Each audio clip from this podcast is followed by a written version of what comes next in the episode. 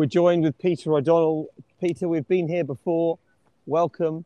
Uh, thanks for joining us. We're going to talk about the EV Pembro study, the cohort K, EV Pembro versus Pembro, the randomized phase two. You're the last author on the uh, on the Peter work. Congratulations. I think briefly about the study and um, and what it showed. Sure. Thanks so much, Tom. Uh, you know, exciting study in that you know we've been trying to explore additional combinations for you know, that uh, that real unmet need in the frontline setting. The, are the patients that are ineligible for cisplatin uh, and you know need uh, additional therapies really to get disease under control. We know how fast some of these patients can progress, and so the idea of this trial was to expand on previous data sets that have looked at the combination of enfortumab vedotin plus pembro, EV plus pembro in the cisplatin ineligible frontline space. Uh, we've previously had a, a, cohort that looked at about 45 patients in this setting, and now this cohort K looked at the uh, uh, in a randomized way uh, an expanded population of about 150 patients, half of whom received EV pembro, and half who received EV alone. And uh, you know the pop the population um, is what we'd expect from you know a frontline population. These are patients with renal insufficiency, patients with uh, you know ECOG two in some cases uh, that made them ineligible for cisplatin. Peter, let's talk more about the patients for a second. This is a challenging population because they've got comorbidities, they're not eligible for cisplatin. Historical controls, what, what do we expect from this? Um, it's fair to say we're expecting response rates between 40 and 50%. Um, we're expecting PFS between six and eight months and probably OS around 12. Is that fair? Yeah, I mean, even those response rate might even be a little optimistic in my view. I mean, I'm always optimistic, Peter. I'm always optimistic. carboplatin-based therapy here, you know, maybe maybe 40%. You know, in some data sets, it's really more mid 30%. Um, do you want to talk a bit about what you showed with the uh, with the monotherapy and the combination? Yeah, I think uh, the combination obviously uh, is you know where many of us think the future may be heading, um, and the combination EV Pembro showed you know about a 65% response rate. Uh, so really encouraging. Uh, median duration of response not yet reached for for that group, um, and you know the the EV monotherapy group alone it performed, I would say, similar to EV alone in you know refractory settings. It was about a 45% response rate for EV alone. Peter, can I ask you a direct so, question there? Do you think the 45% is a bit lower than you expected? Because we had, I think, 54% post IO therapy. So many people were saying, well, if it's 54 second line, we'd expect 60 front line, and we're not. We're at 45, um, and 45. You know, I think it is more. It is probably more than Gem Carbo, but uh, it's probably in the similar ballpark to Gem Cis, I would guess. Um, what's your take on that statement? Yeah, I agree with you. Um, you know, because we had come to expect with EV, right, in the third line setting, it was getting, giving us 44. Second line setting, right, it moved up above 50%. You know, I guess we all hope that in the frontline setting, EV alone might even do better than that, but it sort of plateaued um, at, you know, at about that 50% mark. But as you pointed out, you know, this this percent response, right, that we're seeing with EV alone is what GemCis gives you, two drugs give you in the frontline setting. So, so Peter, just building on that question, if I could jump in, do you think obviously the combo is the exciting part of this? That's where the I know there's randomized trials ongoing. Do you think there'll be a role for EV alone, maybe in IO ineligible patients or otherwise, or or or further studies looking at EV alone, or is it really in combo? I do. Um, you know, I think that's a great point, Brian. You know, because there's going to be that percentage of patients that have you know prior autoimmune disease or you don't feel comfortable giving Pembro, and you know you know that EV is probably our best single agent for this disease. And so I do think there will be a population of patients where we might do that alone. I think we, my personal opinion is we're probably going to stick with GemCis and GemCarbo in those in those patients until we've got more compelling data, um, Brian. So I'm not. Yeah, maybe totally... not now. I'm just sort of thinking in the future yeah. as there are. Um, yeah, exactly. Peter, I've got a question I'd like to ask about the primary progression rate. So the primary progression rate for EV alone is quite low at about 10%, and the, the same uh, for the combination. And primary progression was one of those factors that's been turned out to be really important. I think it's more important than response. It's that group of patients that we know with bladder cancer that just seem to grow through everything with chemotherapy. And what do you make about the progression, primary progression rate being similar in both arms? Agree. I think it speaks to the fact that you know EV probably is our most um, effective single agent for this disease, and I think that's what that's telling us. And you know, it, I think echoes echoes what we see in you know the waterfall plot for for the drug. Um, and how about you want to speak a little bit to tolerability? Jonathan talked about in his presentation. Just before we get there, Brian, can I have one more efficacy question? Sure. So the question, the big question, and what I want you to let me know is whether or not or why you think that the combination is clearly outperforming the monotherapy. Well, don't you think that there's uh, you know a portion of patients that are going to be responders to immunotherapy, those those amazing responders to immunotherapy. None of us can identify who those people are in advance, but I think those are the additional patients we're capturing here, you know, by by that increased response rate in the combination arm, or maybe yes. there's some synergy between the agents. I think that remains to be proven.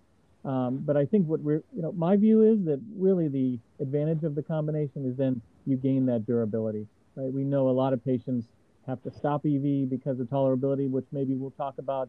Um, and I think what that allows then is that Pembro gives you essentially a maintenance, which, you know, we know maintenance is now a thing. And I, I view this combination as kind of recapitulating that idea. So, Peter, if, if the chemo I, and for Tom, if the big chemo IO trials frontline have largely failed, and, and that's what this is, why, why would this be different? Well, I mean, we from... don't see we don't see the cytopenias with EV like we do with platinum gemcitabine therapy, right? And so you know, if gemcitabine platinum is depleting lymphocytes in some way, you could you could hypothesize that that's why it's negating the immunotherapy effect, but that doesn't happen with EV because we don't see the same myelosuppression. One of the things that I was impressed with, Peter, was the PFS at 12 months. I know it's immature, but it's 20% higher for the combination of EV Pembro. That's a big difference. And 50% or 55% progression free at 12 months. My feeling is that you know, the overall survival of Gem Carbo is what is about 12 months. Or in Maria's De Santis trial, it was only eight months. I think we're doing better than that now, I hope. Uh, so between eight and 12 months, if the PFS is 12 months uh, for EV Pembro, and it's of 20% higher than single agent EV, and of course it's much, if those numbers are right, and those were the same numbers we saw in the EV103 cohort with the previous 43 patients, I mean, that's the, that strikes me that we're getting that issue that you mentioned of not just disease control, but we seem to be maintaining that control. Do you agree with that? Couldn't agree more. Right? We all want durability from our frontline therapy. we goal. don't agree very often, do we? I know. You usually we'll debate to, on this podcast. We'll have to find something else to talk about. Maybe because you're. maybe we can. Maybe we can disagree on toxicity. So, so talk about toxicity, Peter. I mean, um, Jonathan highlighted some of it and some of the overlapping toxicities. It seems, you know, maybe not as tough as platinum-based chemo, but not without toxicity, of course. In, I mean, in my own hand, I put I, I put a number of patients on this trial. You know, the combination here still is somewhere in between the two extremes that we have, right? One extreme is platinum-based therapy, the other extreme is immunotherapy by itself. You know, I tell patients all the time that you know using EV and even EV with pembrolizumab is going to be somewhere in the middle uh, from a tolerability and or an experience standpoint for that patient. And I think really, you know, what, what the randomization helped us see is, you know, how much additional toxicity is Pembro adding when it's added in with Pembro. And I think it really just comes down to it's about, you know, you're getting about 15% more grade three skin reactions, but those didn't seem to be these, you know, serious skin reactions um, that, you know, got a lot of the attention. Peter, let's talk about those serious skin reactions because it is one in five patients getting grade three or more skin toxicity. There's some of the data out of Europe suggesting that skin reaction can be very serious. That skin reaction seems to be occurring in the first two cycles. We did a podcast with Jonathan Rosenberg around skin toxicity with, with EV. Uh, the, the, the issue, I guess, is that is it, it does appear to be a bit higher, but you say it's not that sort of that Steven Johnson, that, that serious skin rash what was your experience of the skin rash that you've seen with the combination? Because there are five different skin rashes which have been described with the combination with with EV. Yeah, great. It's a great point, and it's an important distinction. You know, Stevens Johnson and those types of events are in their own bucket. These grade three events that we're seeing here are patients that have, you know, a lot of their skin covered by, you know, a rash. Grade three can happen because of the amount of skin involvement, and then also patients that have, you know, blistering. I think those are the two common that we'll see with the combination. And the good news is, in my experience, they tend to respond very nicely to, to treatment holds. So you, you hold the drugs, and these patients' um, skin gets gets better quickly. You know, of course, with additional supportive care like like steroids. Is the Peter, new, is, You go, Brian. I was just going to say, are there patients aside from those with pre-existing neuropathy or or who can't get IO that you wouldn't give this combo to? Any other patient groups that, off the top of your head, you you would avoid? Well, besides the patients with autoimmune diseases, yeah. like we talked about before, you know, I, I really don't see additional patients that I wouldn't give this to. You know, a lot of people talk about the hyperglycemia, which I think is an important toxicity, right? It's low rate, but important toxicity, especially for docs who might be using this the first time. You got to be on top of that. Um, you got to look for it in the first cycle. Um, but you know, I hear a lot of people say, "Well, I wouldn't give this to a diabetic." I, I kind of feel a, a, different way about that. Diabetics are really good at monitoring their blood sugars very I couldn't frequently. agree with you more. And yeah, so, really. You th- those this is a very frustrating podcast. This is right. I totally agree with you again, Peter.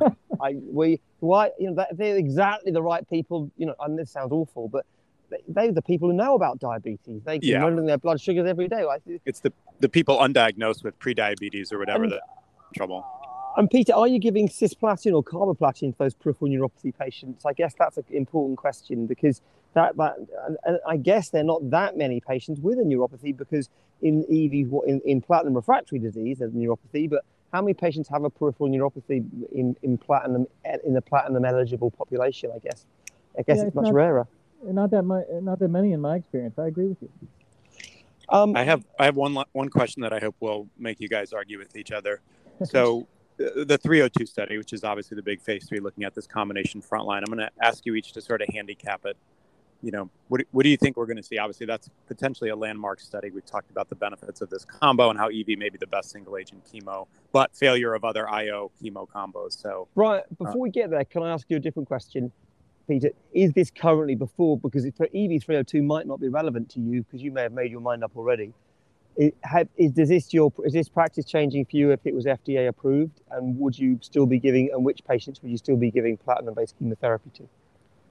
Okay, well, now we're getting to the, the good questions here. So, so we usually yeah, never get to them. So yeah, it's never happened before. yeah, so this is practice changing in my view. Um, you know, I favor this combination. I mean, I think it's hard to argue with the response rate of EV Pembro compared to Gem Carbo, um, and so and the durability, I, I actually would think would stack up very well. And so if we're going to you know know that a lot of our patients never make it to second line therapy in metastatic urothelial cancer, then I'm going to use my best combination frontline. And and this data to me is enough to convince me of that. You know, also my experience with it. These patients, uh, the the rapidity of response responses, I think, is also a point we should make. Right, these patients are often feeling better. Right, disease-related pain is getting better after one or two doses of EV. Yeah. Um, and so that to me is an important facet for these patients that Pete, can drop off the cliff. Peter Jonathan today said that you the PFS and OS signal are too immature to draw conclusions from, and with a primary progression rate of two arms that are very similar to each other.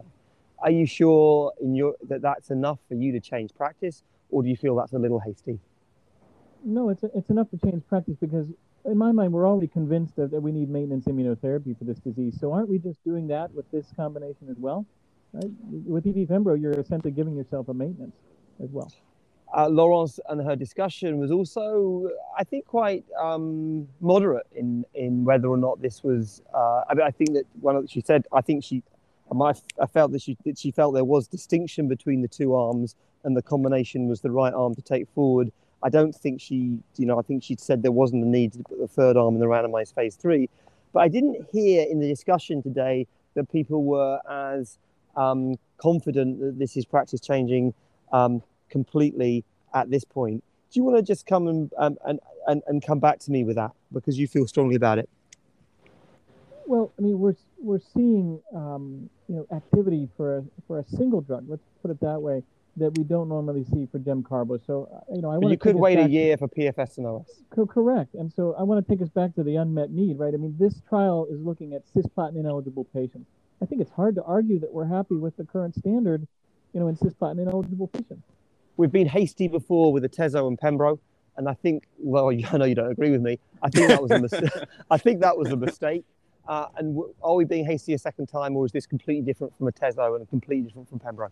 It's a fair question to ask. I mean, I don't want to sound, you know, like you know, we, we shouldn't need randomized phase three data. We do, uh, but you know, why why do we um, why do we need to wait for that when we see the activity that we see here? And for anybody who's used EV, um, you know, again, the, the, how how it gets disease under control so quickly.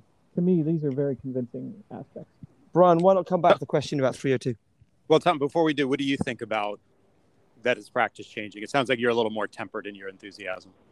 I mean, I, I, I would. The, the, the curves at the moment look a little bit immature. You okay. know, the, the number of events aren't really. You know, we're never from a, from a PFS, but everything's with going in the right curves, direction. Let's let's put aside the phase three. Would, would would these data be enough when mature, or you definitely want to wait for a phase three? I mean, it's. I, I don't know if it. I look at the the data at the moment, and I, it looks for me to be much better than Gem Carbo. Okay. I'm, right, I just, I'm, I'm, bought. I'm bought into that, and okay. I'd love to. I, I, de- I genuinely would like to see some more robust. It's only 75 patients in each arm, I'd like it to be a little more robust. Of course, I think that, that if you said to me the US would approve it, I'm not going to start thinking that's a mistake. And if someone pitched yeah. up tomorrow saying, "I've looked at this fantastic data, why are you giving me Gems Carbo?" I would say, "I, I take your point." Yeah. Um, so I, I'm there, obviously, but Fair. I think that in this environment, with the, with a practice changing regime that could be here for a long period of time, we do need to see a randomized phase three study, and we do need to have some robust benchmark that we can work off for the future. So let's, let's and we also have let's to, and we also have to, we also have to explore that cisplatin eligible population. Yeah, of course, which is which is 302, right? Because they yes, sister carbo. So so maybe Tom, start with you, and then Peter about handicapping that trial. What do you think it's going to show? Well, I don't know. I mean, I think that if it's the, the one thing that's been consistent around EV is its consistency. So in the second line setting, we did three studies. They all came in at 40% response yeah. rate. We've now done two trials, 65%, 73% response, PFS 12 months, OS somewhere around two years. The consistency of, the, of these data suggests that we're going to see a similar signal to that in randomized phase three. Um, the longest OS signal we've ever had in the past is somewhere around the 15 month area, area era you could say between 40 and, and 16 months. The frontline Pembro trials, the control arm, the study arm of the frontline Pembro and Atezo trials, both had essentially maintenance avelumab in them, in the chemo immune therapy with maintenance therapy, because we in the in the in the um, in the study arm, the pembrolizumab arm wasn't stopped at the completion of of therapy. Now, avelumab may be performing a bit better. We don't than that, but I wouldn't expect it to be much, much better. So, uh, with a push, I think the control arm is going to come in at 16 months OS. And so, if we're only above 20, it's, it should be okay. And yeah. I think that the, the so I think it's going to be a positive OS study. I think I think there's a really good chance of that happening. I also look at the PFS data of 12 months, and you know we've never really got anywhere near that before you know, it's like a, I guess, a Bob Beamon type jump from a PFS perspective. nice, and so, nice reference. And so, if we are going to hit, you know, I, so I can see the PFS coming coming home as well. Um, so I think both of those are positive. Um, and I, I don't know what you feel, Peter. We're setting all kind of records here because I couldn't agree more. I mean, that's how I look at this. this is my least favorite podcast with you too. yeah, we'll find something else to agree about soon. Um, Peter, any final words? You know, it's exciting times here when we now may be facing a future where we we got so many options here in the frontline space, and then it's going to come down to what we can argue about, Tom. Right? Is you know how do you pick the right one? I think the other caveat, Brian, is the, the it's been a challenging time to do randomized trials, and it's a global study, and you know there is some concern around the skin toxicity signal. I think that there is concern around that. I think we're addressing that. I think education and training around the toxicity profile of, um, of EV, the sacituzumab govitecan and erdafitinib, all of these new agents have these somewhat unusual toxicity profiles, and we as a group need to get um, more familiar with those. So I think that we need to look really carefully in the randomized phase three from toxicity and make sure that's the case. And when the drugs are approved, and I hope they will be, um, uh, then we need to make sure that we uh, we learn how to give the drug safely. And look at and look at de-escalation strategies for sure. I think Jonathan mentioned that. I think that's important. Yeah, we, we, we, we haven't done that yet, and that's something we need to work yeah. on in the future. Peter, this has been terrific. Wish you were here with us. We wish you were here. Thanks for we're going to go. We're going to go out for a pint of lager tonight. I suspect in Paris. We might send you a photo. We sent you one earlier on. We might send you another one. this was a love fest. Thanks, gentlemen. See you Thank soon. Bye bye.